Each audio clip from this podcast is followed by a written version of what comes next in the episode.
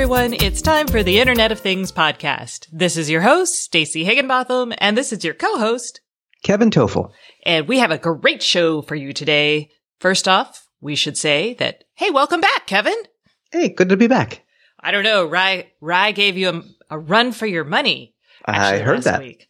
I heard that. So First off, Kevin's back today and we have awesome news. We're going to be talking about a massive acquisition that Intel just made. We're going to talk about some cool uses for LiDAR, Ring's security woes, Roomba getting an Echo integration, an IoT design manifesto I learned about at South by Southwest, and a new round of funding for a big IoT platform. We've also got some other smaller bits of news. You're going to enjoy it, and I still can't get my SmartThings and Lutron integration to work. Hoy. Mm-hmm. Boo. We'll have a message from our sponsor, Samsung. And our guest this week is Phoebe Wilkinson, who is with Hogan Lovells, a law firm.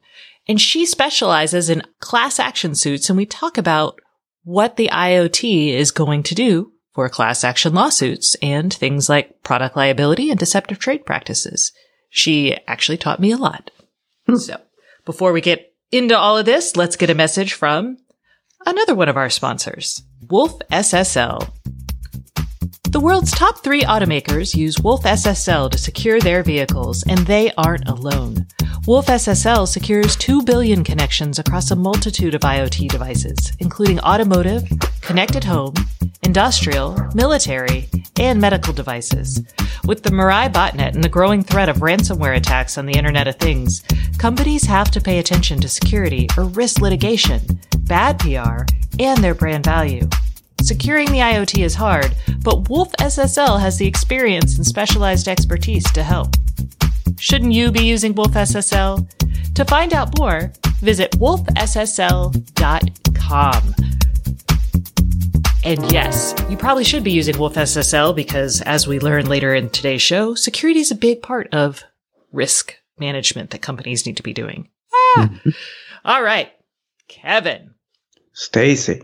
Let's just get started with Intel's $15.3 billion acquisition of Mobileye.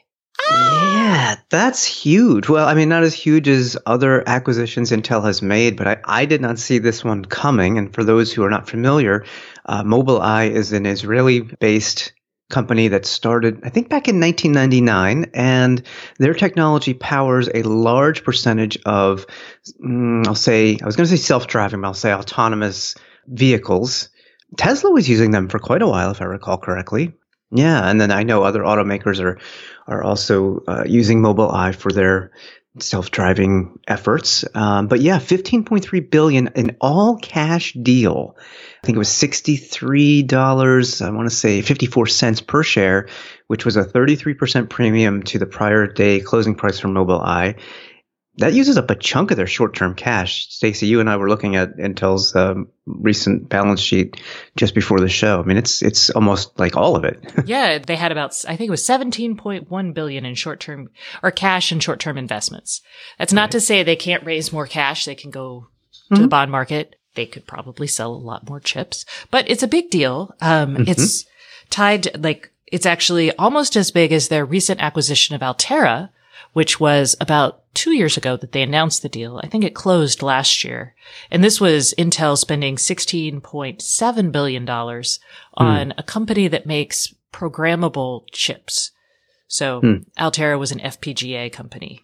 So right. you guys might be looking at this and going, Hey, Intel has just bought Mobileye. So computer vision for cars. Then they also bought a company called Movidius, which was computer vision on battery powered devices.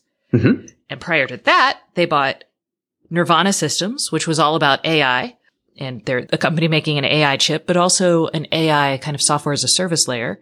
And then Altera. So what's happening here is Intel is really trying this time around to get ahead of where it thinks computing is going. Mm-hmm. And I have to say, they're spending a lot to get there, but I won't bet again. I will never bet against Intel because no, no, because they have money and they have know-how and Brian Krzanich, the current CEO, is just like, for a long time, Intel was hobbled by its dedication to x86 architecture, which is its mm-hmm. computing architecture. And now they're like, you know what? That's in the past. We can use that Right. for some things, but we gotta we gotta get ahead. And when you say hobbled, I mean it was always for a large period of time. Intel was focusing on on processing speed and power, just at the time when we were looking at chip efficiency. Hence the rise of ARM architecture and mobile devices. Which, sure, power is great. You know, performance and power are great, but you need to be efficient because everything's battery powered. So they kind of lost out in a large way on mobile so far. And what's notable here is that with like Mobileye's chips, they've got their EyeQ, their chips are called the EyeQ. They're basically massive sub- supercomputing type power for doing computer vision, but at like three to five watts, hmm which is really, I mean, it's not like cell phone low, but it's definitely low for a big computer that's doing the kind of pro- power that it's doing. Right. I mean, I, I think even Intel's Atoms back at the time I last used one was probably more like a five watt chip. Yeah. So Yeah. this is a big deal. I think that while yes, Intel is clearly getting into cars and autonomous vehicles, which is going to be a huge segment going mm-hmm. forward, it's also just look at it as Intel continuing to invest in lower power computer vision or even lower power architectures. Right. So And for scope of the of the potential here, because Goldman Sachs has a projection for advanced driver assistance systems and autonomous vehicles, they're saying they expect that market to grow from about three billion dollars in 2015 to 96 billion in 2025 and 290 billion in 2035. Granted, that's a far view out, and a lot of things can change, but you can see why a 15 billion dollar investment is chump change with the potential here. Now, the question I have, Hmm. Intel built its dominance on the fact that it had the x86 architecture license and the only other company that had it was AMD. And Mm-hmm. it kind of licensed that out as a don't call me a monopoly kind of move. So Right. Intel's now moving into markets where it's going to have to be competitive. It is not the Mhm. only purveyor of this ki- this type of silicon. So it will be really interesting to see how it plays when it doesn't own the IP. Agreed, and it's funny because it's competing against the same folks that are it's competing against in the mobile market, and that is Nvidia, Qualcomm, et cetera. So it's not like it's competing against new players here; it's the same players. And you're right, this is a different environment for Intel to to try and succeed in. So we'll see. In other exciting news about it's not really ADAS, Kevin actually told me something today that had me thinking, oh my gosh, I have associated a technology called LiDAR with Mhm. Drive, self-driving cars and only self-driving cars forever. But Right. Kevin shared with me that when he was gone last week, he was doing actually something pretty cool with LiDAR. Yeah, and before I talk about it, I'll just do my standard disclosure that I do uh, work as a consultant for Google, and that's actually where I, I was last week. I was working for Google at our uh, Google Cloud Next event in San Francisco, and I was manning the booth for my area, which is um, cloud devices and mobility.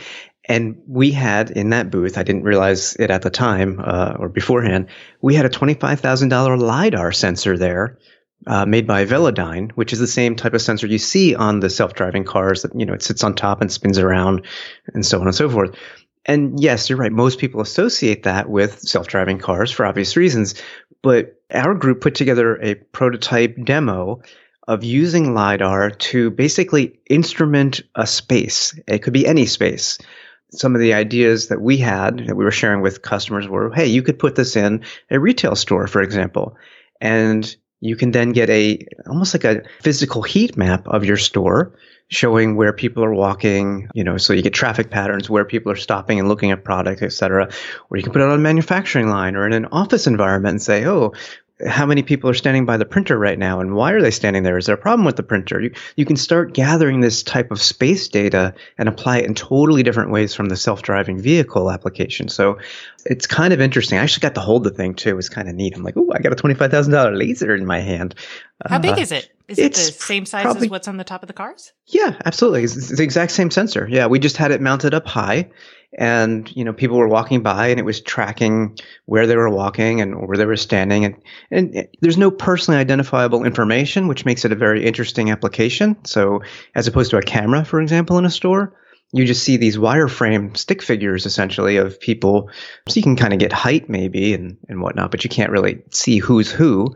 So I think that's kind of an advantage over a camera. And think about the data that you're capturing. I mean, it, it's tons and tons of data because these things take like 700,000 pieces of data per second because that thing spins around and there's multiple lasers in there. And um, it's just amazing the amount of data that it actually generates. So um, just an interesting number of applications that maybe people haven't thought of.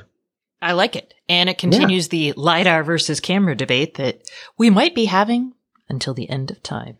Mm-hmm. Dun, dun, dun. All right. So if you have a ring doorbell, pay attention because, mm-hmm. oh, oh, ring. What a, what a mess this was. so this is, this is a security challenge for the ring doorbell. What happened is somebody noticed that the network traffic from their ring doorbell was heading to a server in China. And they said, ha, huh, why are some of my packets getting diverted to China? Mm-hmm. And they went on Reddit. They posted it, which is exactly where I would go if I noticed some highly technical weird thing happening. Mm-hmm. And the response, actually, to their credit, the VP of security at Ring answered. And he basically said that at the end of a live call or motion, they lose connectivity. And rather Occasion- than, occasionally, not all the time. Rather than abandoning the entire call, they send the last few audio packets that are corrupted to a non-routable address on a protocol that no one uses. Okay. Hmm. So, hmm. the plan is that they're going to update the firmware so this doesn't happen. And he, he talks a little bit more about why they're doing that kind of architecture design. What I don't think they talk about and what I imagine is also taking place here is Ring uses a camera from China. Ring does not build its own camera. Mm-hmm. So I'm wondering if this is something that was basically part of the camera architecture and they just were like, eh, don't mess with it. We'll just leave that as it is. We're not going to update that. Mm-hmm.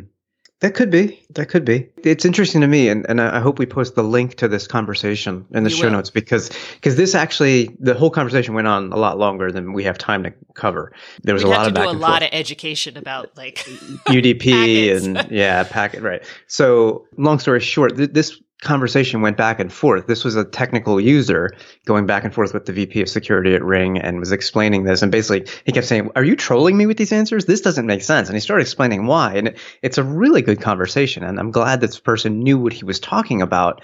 And I'm doubly glad that Ring has finally said, Yeah, we're going to update the firmware so this no longer happens. Yeah. The point here is when you are building connected devices, you are building on top of infrastructure that is already in place. And mm-hmm. you need to evaluate every piece of infrastructure coming in to create your product, which is ridiculously hard. It um, is. Or we need to come up with some like unified certification layers or levels for each layer of kind of a product stack. And, you know, I understand how this happens. If you're sourcing, you know, products from someplace and you know, you're like, eh, this is good. I'll put it here. Yeah, you don't know what's in the firmware. But the point where we need to see here is you need to learn what's in the firmware. Exactly. You need to know where your cloud hosted service provider is, is putting your data. You need to understand what kind of security practices the companies you contract with have in place. For example, the connected teddy bear hack from a couple weeks ago. Mm-hmm. Part of the issue there was that the toy company had contracted with an outside vendor to set up their app, which relied on a, like a MongoDB database that had a like 14 month old security flaw associated with it. Right. You mm-hmm. can't, you can't do like cheap tech here, guys. It goes back to what we said many times. If you're going to deliver a product or service, you have to evaluate it from a security perspective from beginning to end and everywhere in between. That means every server it touches, every network part it uses, cameras, any hardware, the databases, etc. It all has to be secured and evaluated.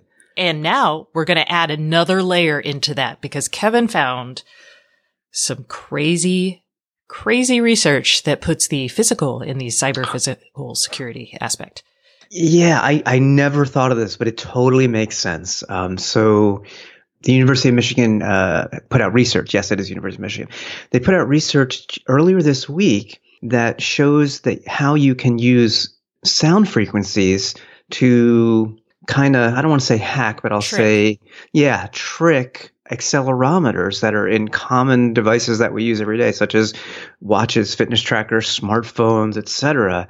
And it makes sense when you think about it because accelerometers, I mean, they're measuring movement and sound waves do have movement. Yeah. so, so what these folks did was they actually, just to prove it, they used a $5 speaker and injected thousands of fictitious steps into a Fitbit just by playing you know a particular sound frequency. They also used um, a music file on a smartphone's own speaker to pilot a toy remote control car. And they, they took a different music file and got the word walnut spelled on a graph on a Samsung Galaxy S5 because of its accelerometer. I just never thought of it, but sound waves are, you know, vibrating things and, and, and these MEMS, uh, these accelerometers can be affected by them basically a MEM is a type of semiconductor that has the digital component mm-hmm. and the physical world component. So the accelerometer is usually like tiny little springs that bobble up and down and the digital component translates the movement of those springs into footsteps or whatever, whatever algorithm the company has put on there. Mm-hmm. And so here it's just these sound waves make the springs vibrate and then boom. What's crazy is if you know the types of algorithms used, you could do something like fake a seizure across, you know, a wide number of the population, for example, who has these accelerometers if they've got devices that track falls, right? You mm-hmm. could do all kinds of, I mean, you might be like, why, why would that matter? But then you tie up emergency resources someplace. Right. I don't know. I don't think like someone practicing world domination very often, but if I did, but if I did, this would be really interesting. so I guess that's that other layer that now we have to think about that too, you guys. And, ah! and, I don't know from a security standpoint how you would protect against that. You know, that's that's going to be challenging. It is. Okay, so that was a little bit of terror for our IoT. our how about IoT. some happy news? Do we have any happy news today? I have something sort of happy. I was at South by Southwest and I didn't do a whole lot of stuff there because it was really rainy and cold and terrible weather. But I did talked to, I went to this design workshop for IoT devices and I discovered the IoT Design Manifesto. And this can be hmm. found and I'll link to it. It's iotmanifesto.org. And it was basically in this workshop, we actually built a connected, we didn't build a connected product. We designed a connected product. And the one thing I noticed, there are 10 things to think about with this IoT design manifesto. A lot of them deal with like privacy of data. There's a security element. There is the parties, so we make the parties associated with an IoT product explicit, which means like if you're sending your data to someplace else and they're using it, you tell the user. And all of these are awesome. But what I didn't see is anything about business models. And I thought that was really kind of a huge oversight because I think I say this all the time. So you guys might be sick of it, but we don't know how without a business model, you can't allocate the resources you need to continuously secure something, or you can't tell customers that their device isn't going to die in, you know, a few mm. weeks. So I'm going to link to it so you guys see it because I think it is a great start. So are you suggesting maybe they need to add something that says, you know, if you're providing a device or service, you promise to go open source if you go under?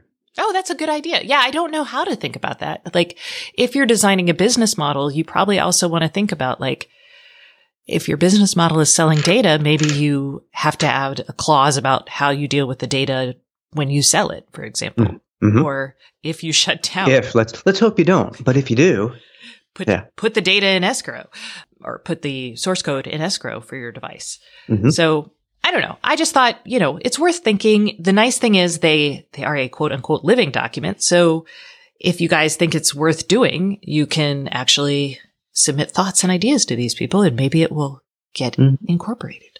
Nice. So that was that. Other news. b8ta, which is my favorite store, they don't pay me to say that. I just like stores that have lots of gadgets. Uh, they're going to open a San Francisco location and an Austin location. They already have a Seattle, a Santa Monica, and a Palo Alto location, but they're coming to my state, you guys. It's going to be like 10 minutes from my house. Very nice. And it turns out they're already in Seattle, you said. Mm-hmm. And I am going out to Seattle in June to run the rock and roll marathon with uh, my other podcasting buddy from my Mobile Tech Roundup show, just to get him through the whole his first marathon. And I think I will have time to go visit. Excellent.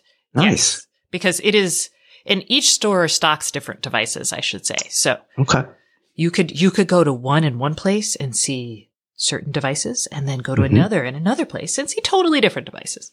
Nice. And the cool thing is, they don't actually care if you buy it there or not. Their goal, the companies pay to be in the store, and it's basically an additional marketing tool for these connected product mm-hmm. companies. Or right, you know, go try out a VR headset or something. All right. Let's see. We also have EVRYTHNG, which doesn't have any vowels in it except for at the beginning. This is I'm like, you're not going to find this company if you search for it, but it's everything with no vowels in it except for that first E. It's an IoT platform based out of Europe and it has gotten 24.8 million in Series B funding.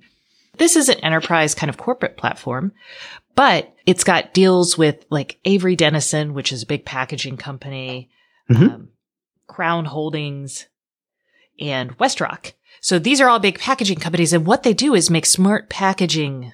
They provide the platform for these guys to put, you know, NFC or RFID tags on stuff for shipment monitoring. Mm-hmm. So monitoring things during transport.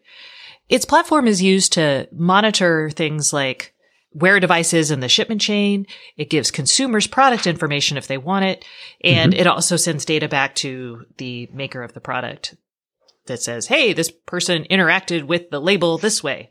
Like when I buy my um, Liverpool Football Club jerseys, there's an authenticity thing on it, and I can scan that and register it. So it sounds like that's one of the things they could theoretically do. Yes. So got it. I actually had a conversation with another company called Thin Film. This actually it was last week, and mm-hmm there's some really cool stuff happening in the packaging world.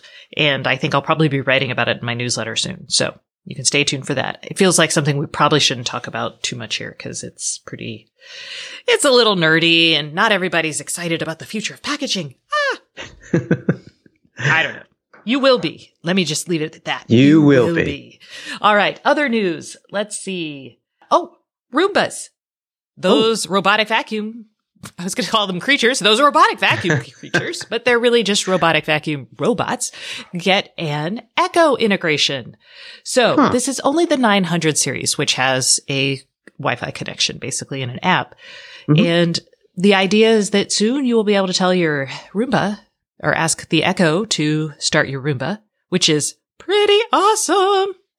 That's kind of cool. I have long wanted to say, fly, my pretties, fly and have my Roomba go because I am a strange person who has a deep affection for the Wizard of Oz. yeah, I don't remember seeing the Roombas flying around in the Wizard of Oz, but maybe in the sequel. Yeah, they're. I mean, they're like the flying monkeys, only they clean your house, right? Or attract poop everywhere, whichever, depending on your situation. so Roomba has been really vocal about this, and I'm I'm excited about it. I don't know if it's actually going to happen, but Roomba spent a lot of time talking about how they can map rooms mm-hmm. with their not LiDAR, with their sensors based software and the fact that it goes everywhere. So this is not a high tech version of this, but it is an economical thing. And if you already have a Roomba, it's great. And sharing that information back to other products in the home. Because of where the Roomba is, I'm not 100% sure how useful that's going to be. I mean, the stuff my Roomba normally encounters isn't stuff that moves a whole lot. Right, right. I'm thinking this could be maybe you want to vacuum a very specific room. And you don't, you know, maybe you don't want to pick up the Roomba, bring it in there, hit the start button, whatever. You can just tell it, you know, go vacuum the dining room because we're going to have guests coming over or something. Um, and it will learn what room is what room, and and therefore through voice control you can you can do that. Yeah. And they're also saying like the Roomba could, since the Roomba knows what room is the kitchen, or eventually mm-hmm. the Roomba could know what's the kitchen, it yeah. could convey that information to other devices. And then you could just say, turn on lights in the kitchen and you wouldn't have to program it in your Echo. Ah, so today I get it. So today, like when I, I have lights in my kitchen, I have them specifically labeled as kitchen lights so that when I want to turn them on, I have to say that, but eliminate that naming or programming part in the setup because the information of kitchen would be found through the Roomba, perhaps. Yes. Okay. I'm like, eh. Eh, eh, We'll eh, anything to make life easier. It's it's all good. I'm I'm a fan. All right. I feel like that's pretty good for this week. There wasn't a whole lot of news that I saw. There was a the Neo smart car debuted at South by Southwest and it's pretty, but Mhm. you know, Mhm. it's it's far off, so meh. And we should mention this because we have a lot of people who like their echoes, but AWS has AWS promotional credits for She Who Shall Not Be Named. So basically they're saying it's free for Echo to, and I'm just going to say instead of She Who Shall Not Be Named, I'm going to say Echo developers. So it is now free for Echo developers to build and host most Echo skills using AWS. And they're going to offer, you can apply to get an additional $100 promotional credit each month hmm. that, you know, you incur as people use your skills. So as your skill, dev- you know, what happens is it's free to develop. Usually it's free for like a small number of users, but if it gets really popular, suddenly you're like, oh, now I'm paying, which is fine because presumably that's good for you too. But Mhm. This way you can apply and get an extra hundred dollars a month from AWS. And I will Nice. send, I will put the link to that so you can apply for that if you'd like. Um, and this is, I mean, this is smart. They're letting you scale on the cheap or for free because what they're saying here is if your skill surpasses the AWS free usage tier, you may be eligible to continue receiving promotional credits. And I think to get past that free usage tier, it was uh, 1 million AWS Lambda requests in a given month and or up to 750 hours of the Amazon Elastic Cloud Compute or EC2 compute time. So if your skill really takes off, don't panic and think, oh, I'm going to have to pay a lot of money to continue scaling. It does not look like you will. Exactly. You know, this makes sense. They want to get developers on board. There's increasing competition. Mhm. And if you have all the skills, I mean, cause like if I've developed an echo skill, it will work across any hardware that's also using that platform, which is actually really cool because a lot of other companies are building devices that have the echo skills. Yeah. We should make an echo skill that so you can just say her name and say, play the latest IoT podcast. So you can actually do that. You can play that latest IoT. no, no, pod- you could actually do that. Get, sorry. one one can ask the Echo to play the Internet of Things podcast, and it will because we are on TuneIn. Yes. Uh, but I have been thinking about doing like a recipe of the day skill, which I think would be kind of fun.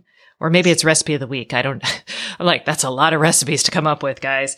So I just haven't gotten to the point where I'm like, okay, I'm ready to do an echo skill. But I'm talking to the Amazon team tomorrow, so we'll see what happens. Dun dun dun. Love it. I have a complaint. So, Lutron and SmartThings announced their integration between the two platforms where you could control your Lutron lights with the SmartThings, the Samsung SmartThings platform. Mhm. I was super excited because because You got lots of Lutron. I do. I was like because Lutron is awesome and Samsung actually works with the Google Home and currently the Wink doesn't.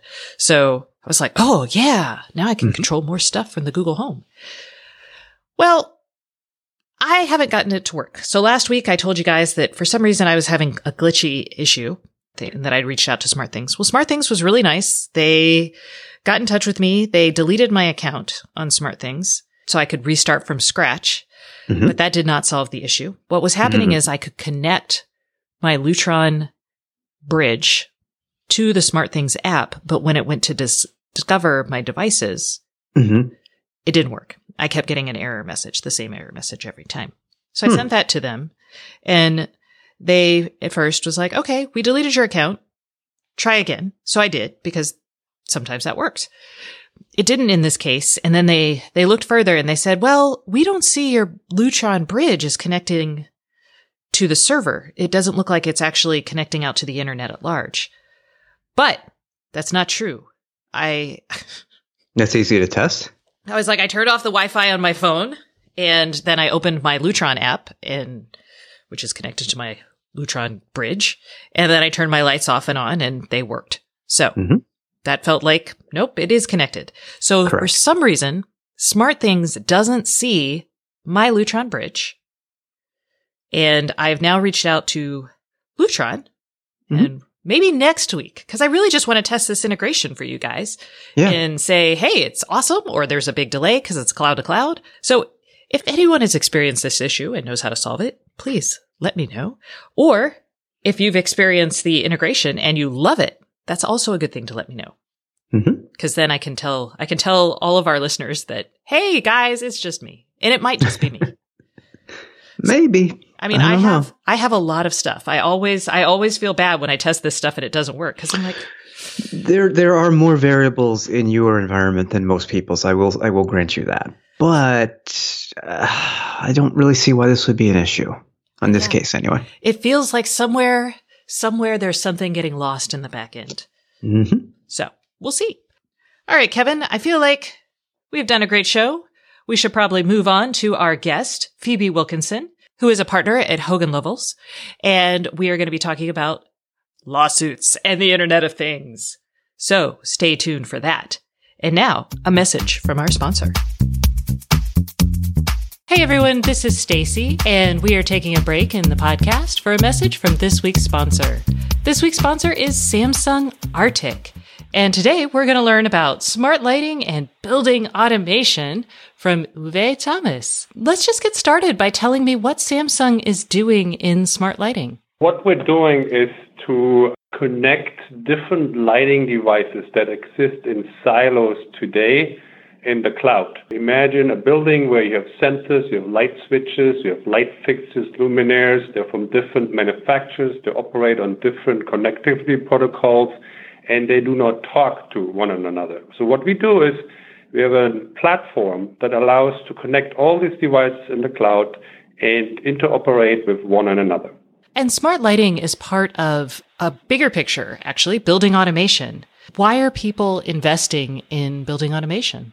That's right. Lighting is part of uh, building automation. In a building, you have traditionally HVAC systems, you have security systems, you have data center, and of course the lighting system, all operating in silos today. And by connecting these different disciplines, you can optimize the energy use in buildings. With that, you can also connect devices remotely and operate your buildings from any place in the world from your smartphone. How do you bring this together using ARTIK? And in ARTIK Cloud, it brings all these different devices together such that third party devices can interoperate with one another in one place securely with easy onboarding. It's the one place that brings hardware, software, third party devices, and services together so that they can truly interoperate, which is the true meaning of the Internet of Things. Now that I've taken my building automation systems all through Samsung ARTIK, what kind of ROI can I expect? Yeah, that's a great question. So the ROI can be brought down to half a year, maybe one and a half years, which is significantly better than the four years you have with today's traditional building management system. Consider that traditional building management systems, you pay a minimum of $2.50 per square foot, sometimes up to $7 per square foot. And with modern IoT based building management system, you can bring this down to about 75 cents per square foot. That's about five times less than that of uh, the traditional building management systems. And this week, Samsung ARTIK has launched a new ebook on connected lighting. It's called IoT Connected Commercial Lighting Solutions Seven Questions for Achieving Optimal Value. It's an insightful look on what it takes to connect your lighting. And you can find it at www.artik.io slash connected lighting. Remember, that's www.artik, A-R-T-I-K dot I-O slash connected lighting. Go download it today. Hey everyone, welcome back to the Internet of Things podcast. This is your host, Stacey Higginbotham, and today I have a wonderful guest for you guys. This is Phoebe Wilkinson, who is a partner at Hogan Lovells. And Phoebe, why don't you tell us what your specialty is? Thanks, Stacey. I'm just really pleased to be doing this podcast with you. My area of specialty is that I represent manufacturers of products in court litigation or perhaps sometimes in arbitrations with a heavy focus on class actions as they're litigated here in the U.S. courts. Basically, she tells people how to make things that won't get them sued. Is that a good summation? I do. I try to make sure they do not get sued working with people, you know, as they bring products to market, but also to the degree the inevitable happens and they, they do get sued, I'm routinely in there defending them and trying to make sure classes never get certified against my clients. Exactly. So I thought it would be really awesome to have you come on the show to talk about the Internet of Things because it feels like a really ripe area for, gosh, class actions lawsuits. I, I see a lot of people talking about how the government is not regulating this area. So maybe it will be regulated in the courts. And I would love to just get your sense on big picture. What role do you think the courts are going to play in kind of making the Internet of Things a little bit maybe more secure? Maybe, I don't know, more consumer friendly? you know, given that these devices are so new and regulations always sort of lag a little bit behind technology and advancement, that you often find that the courts, when they're faced with lawsuits, often become the first area where where policy or laws or how a manufacturer needs to operate in terms of thinking about the risks of operating in the space. That courts play a pretty big role in shaping how we all operate before maybe regulators and legislators catch up. Got it. So when we talked earlier, you actually gave me this awesome history of class action lawsuits. And at first I was like, why are we doing this? But as you explained to me, this actually helps understand what's a class action lawsuit and what isn't. So I would love for you to kind of explain that to our audience. Sure. So the class action mechanism and the tool really came about, I want to say, in the 70s. And it came about for a very logical reason. So you had an airplane that unfortunately perhaps crashed, or maybe a skywalk fell. Before they had the class action rule and the procedure, every person who was involved in the crash or the skywalk that fell, they'd have to sue the manufacturer or any of the defendants one by one. And what someone came up with was, you know what, I shouldn't really have to prove that the engine was defective or that there was a problem or there was a liability 230 times. I should really only have to do it once because if we know the person was on the plane, there's really going to be no question as to causation. The plane went down, liability was determined to be the fault of X, Y, or Z, and then everybody on the plane should get the benefit of all that work and not have to do it 230 times in individual lawsuits. That made a lot of sense. What's happened, however, since that time is that lawyers and, and, and even technology and products have sort of looked to that tool and they've said, well, wait a minute, maybe I can use that tool for other lawsuits. And at one stage, they were used against the tobacco industry, against the pharma industry. The law developed to say, no, there's really too many individual issues there, so we can't really use it for those personal injury type cases. But then the next advancement was plaintiffs' lawyers or litigants who said, well, but I have a deceptive trade practice or a deceptive thing that a company did in connection with how they advertised a product or whether they made it safe and reasonable for use. And the class action tool is actually really the right tool to use in terms of an action that goes after what those activities were. So, for example, do you secure your data? How do you use your data? What have you told people? And that is sort of, I think, the new frontier for manufacturers or people who are in the in the world of Internet of Things. I think they really need to think about that because it does present a challenge going forward, but one I think that they can at least think about how to mitigate some of that risk. That was really helpful. So then the challenges become things like so deceptive trade practice, that's things like I'm saying my device does something that it may not, or maybe I'm overstating its capabilities. Could it also tie into devices that a consumer might have an assumption that they'll be around a while, but then they get bricked or turned off? And this is actually happening a lot in the Internet of Things with devices that, you know, maybe the company goes out of business and they're not going to support it, or maybe the company gets acquired and the new company isn't going to support it. So I'm really trying to figure out what cases might come up for class action status. I think there's a variety of them, and I think you've identified uh, a number, but think about a very sort of straightforward one. And, and we've actually seen this play out recently with respect to, to a manufacturer of a smart device. Smart devices collect a lot of data, and if the manufacturer is going to do anything with that data, so for example, maybe they'd like to sell the data to companies that track advertising or track audience measurement or track the success of advertising. If the manufacturer is not disclosed to the purchasers of the smart device, hey, I'm going to be collecting the data and you can opt out if you'd like, but also I may use that data. That omission not telling a consumer about what you're doing with respect to their privacy, their viewing history, whatever it is that the smart device is tracking, not telling them actually is actionable in this country because every state, all 50 states, pretty much have what they call a Deceptive Trade Practices Act. All of them, in essence, say manufacturers or sellers of products cannot engage in deceptive trade practices, which includes advertising what you say about a product if it turns out not to be true, or what you don't say about a product. And so, in that sense, that's my omission example. And the danger of these these statutes and the way they can be used very aggressively is that most states allow you to bring a class action using that statute. There's a few that don't, but they carry treble damages often. They carry the right for the manufacturer to have to pay attorney's fees back to the plaintiffs and in some instances provide for punitive damages. So the stakes are very, very high.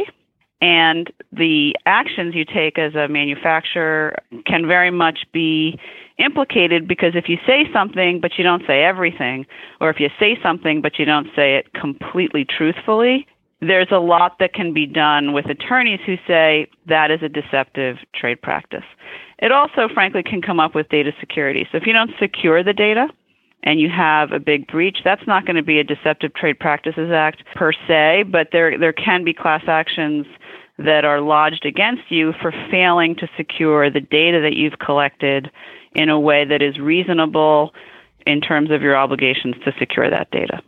Okay, so we've got data security. We've got this idea of deceptive trade practices. Are there other issues that might be risky for manufacturers of connected devices? Those are the primary ones. If you're going to collect data, you have to secure it. But if you're going to collect data or if you're going to do anything with respect to the information that you obtain from your consumers connected to smart devices, you really need to make disclosures. I guess there is one other risk, and it's not specific to, say, a cause of action, but the reality is that data is ex- it's not expensive to hold. We know that these days, right? It's pretty actually cheap to hold data in a cloud.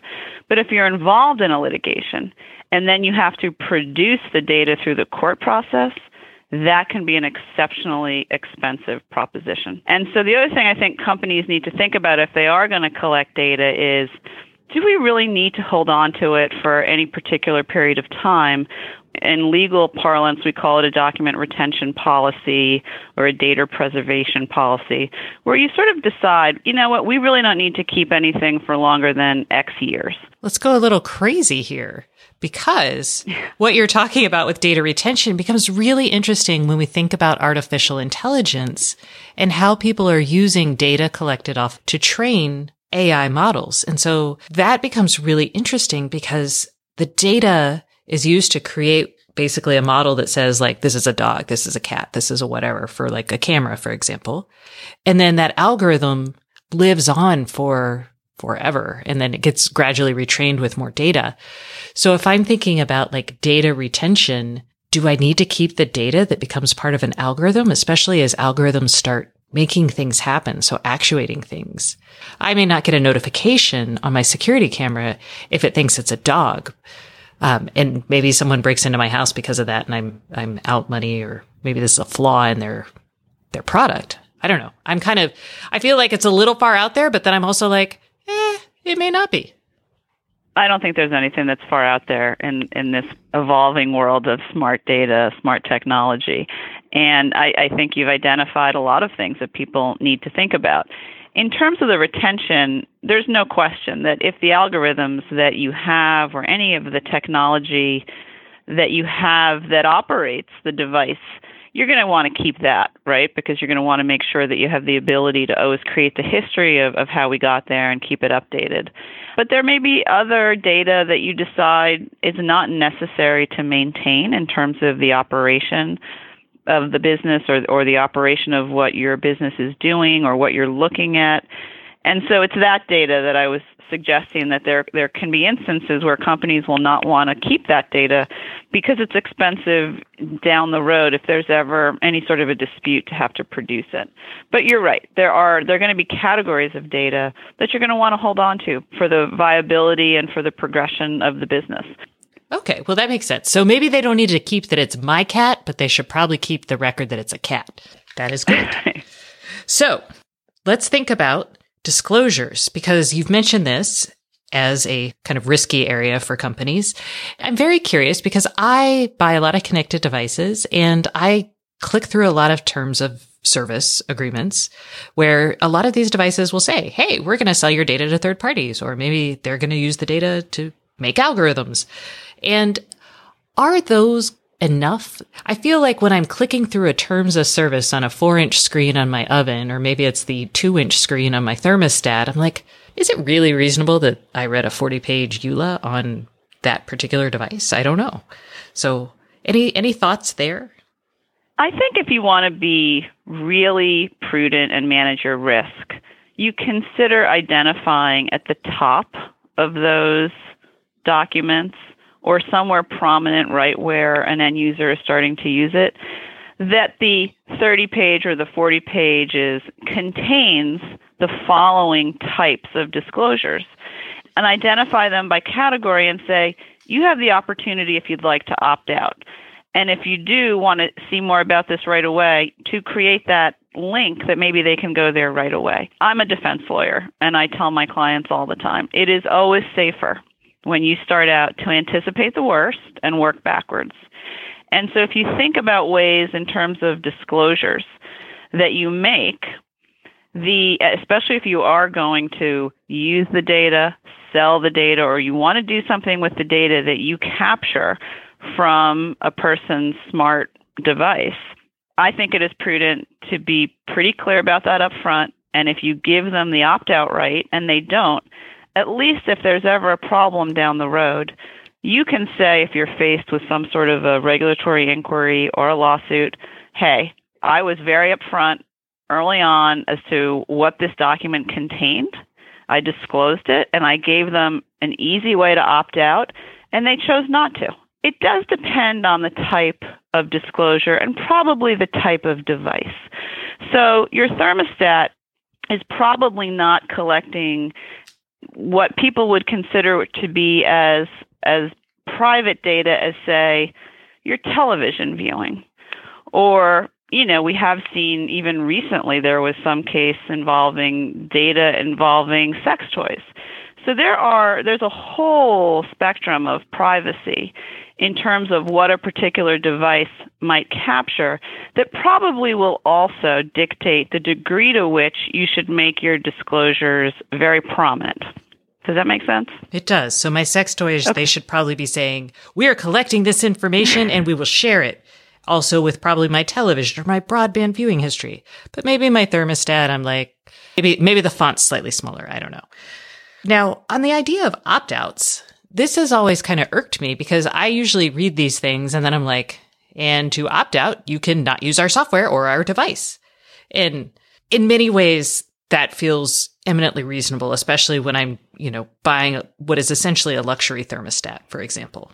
But as we kind of put technology in more places, it feels very strange. Like if I buy a car, for example, when I sign into the app for the first time after I've taken possession of the car, that's probably not the best time to tell me I can opt out by not using the device. So I, am very curious, like, do you think we'll see a shift in maybe when we're offered an opt out or how those might work? You raise a good point, and and I think we probably will. And I say that because in other areas where we have faced opt out questions, we have seen the law evolve to a place where you have to make it pretty easy for the consumer to opt out.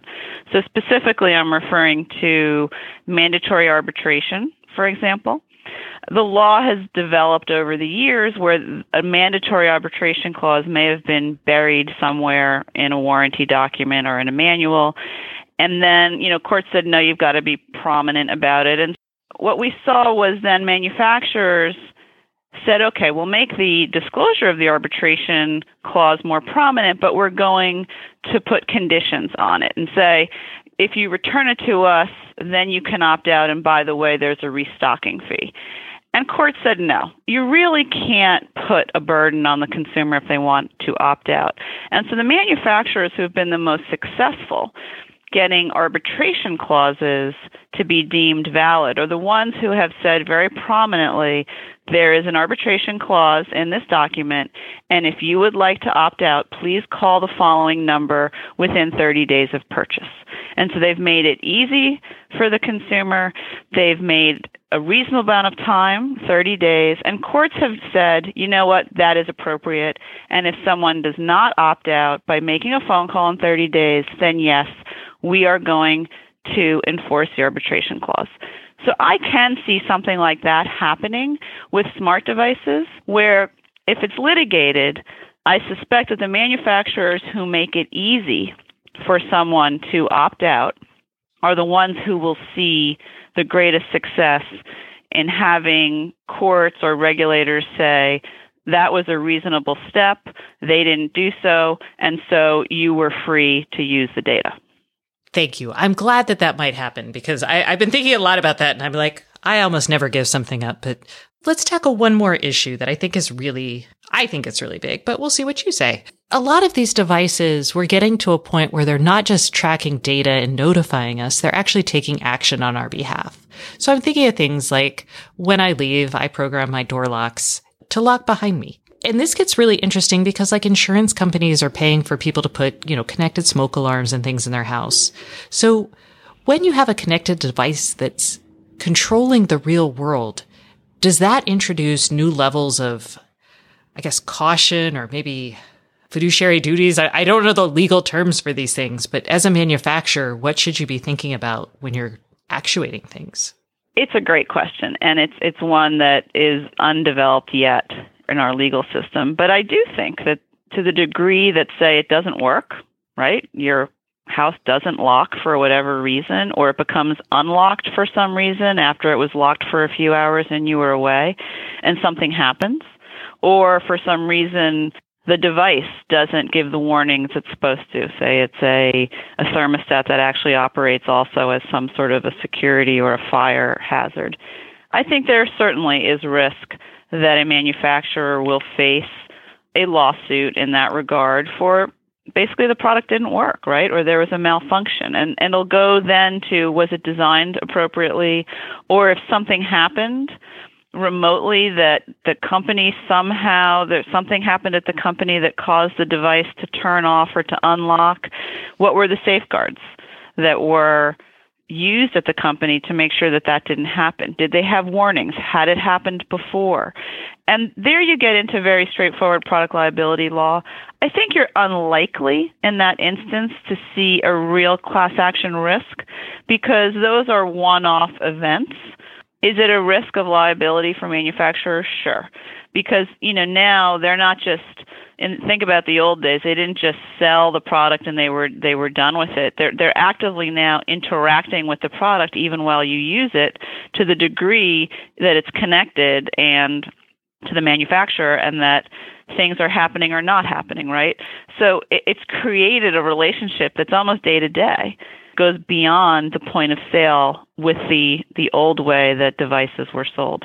So I do think it it's going to be interesting to see how the law develops in that regard, but I don't see that lending itself to class action treatment or risk as much as I do the the security of the actual data, disclosures, etc. Got it. That's that's over the large large pool of people versus individual action. Although I can imagine if my connected pet feeder, you know, stopped working and killed a whole bunch of cats, that might be interesting. And terrible. I should say yeah. terrible. Okay. Well, Phoebe, I feel like I have learned a lot. Are there any other topics that you're like, Stacey, just for all the people making smart devices out here, you should also think about this? I think the big ones are we've sort of touched on them indirectly, but just assume as you go down the road of new technology and advancement and the more connected you're becoming to people that you're nowhere near. I do think think about work work from the back. What are the risks? What, what are the risks if something goes wrong? What are the risks of what we're doing? And work backwards from would anybody see this as a infringement of some sort that would cause a whole bunch of people to be able to, in one fell swoop, say that we had done something wrong. And I think working backwards like that is just a great risk management technique. And I think is important to always think about risk mitigation and risk management at the same time that you're evolving and developing technology because the companies I've always seen get in trouble are the ones that things get too big too fast and sort of the infrastructure and the thought process about how to manage risk and how to mitigate risk doesn't keep up with the amazing ideas and the amazing advancements in technology. And that imbalance can just create a lot of problems down the road. It only takes one, you know, bad class action or one really bad regulatory fine that not only hits your bottom line in terms of whatever you have to pay. But it's hugely disruptive to the company to go through that kind of litigation or regulatory oversight or regulatory investigation. And also you take a hit in the media. And and all of those things I really think can be mitigated by a little bit of thought ahead of time. All right. So amid all your techno razzle dazzle cheerleaders in your smart home company, you should also hire a few Debbie Downers to be like, but what if the worst happens? Exactly. They're oh. never popular, but you love them down the road when you realize, oh, thank God we put that clause in there the way that we did. There you go. Oh. All right. Phoebe, thank you so much for coming on the show this week. Well, it's been an absolute pleasure for me, and thank you. Well, that's it for this week's podcast. Thank you so much for listening. And remember, if you want to know more about the Internet of Things, please sign up for my newsletter, Stacey Knows Things at staceyoniot.com. See you next week.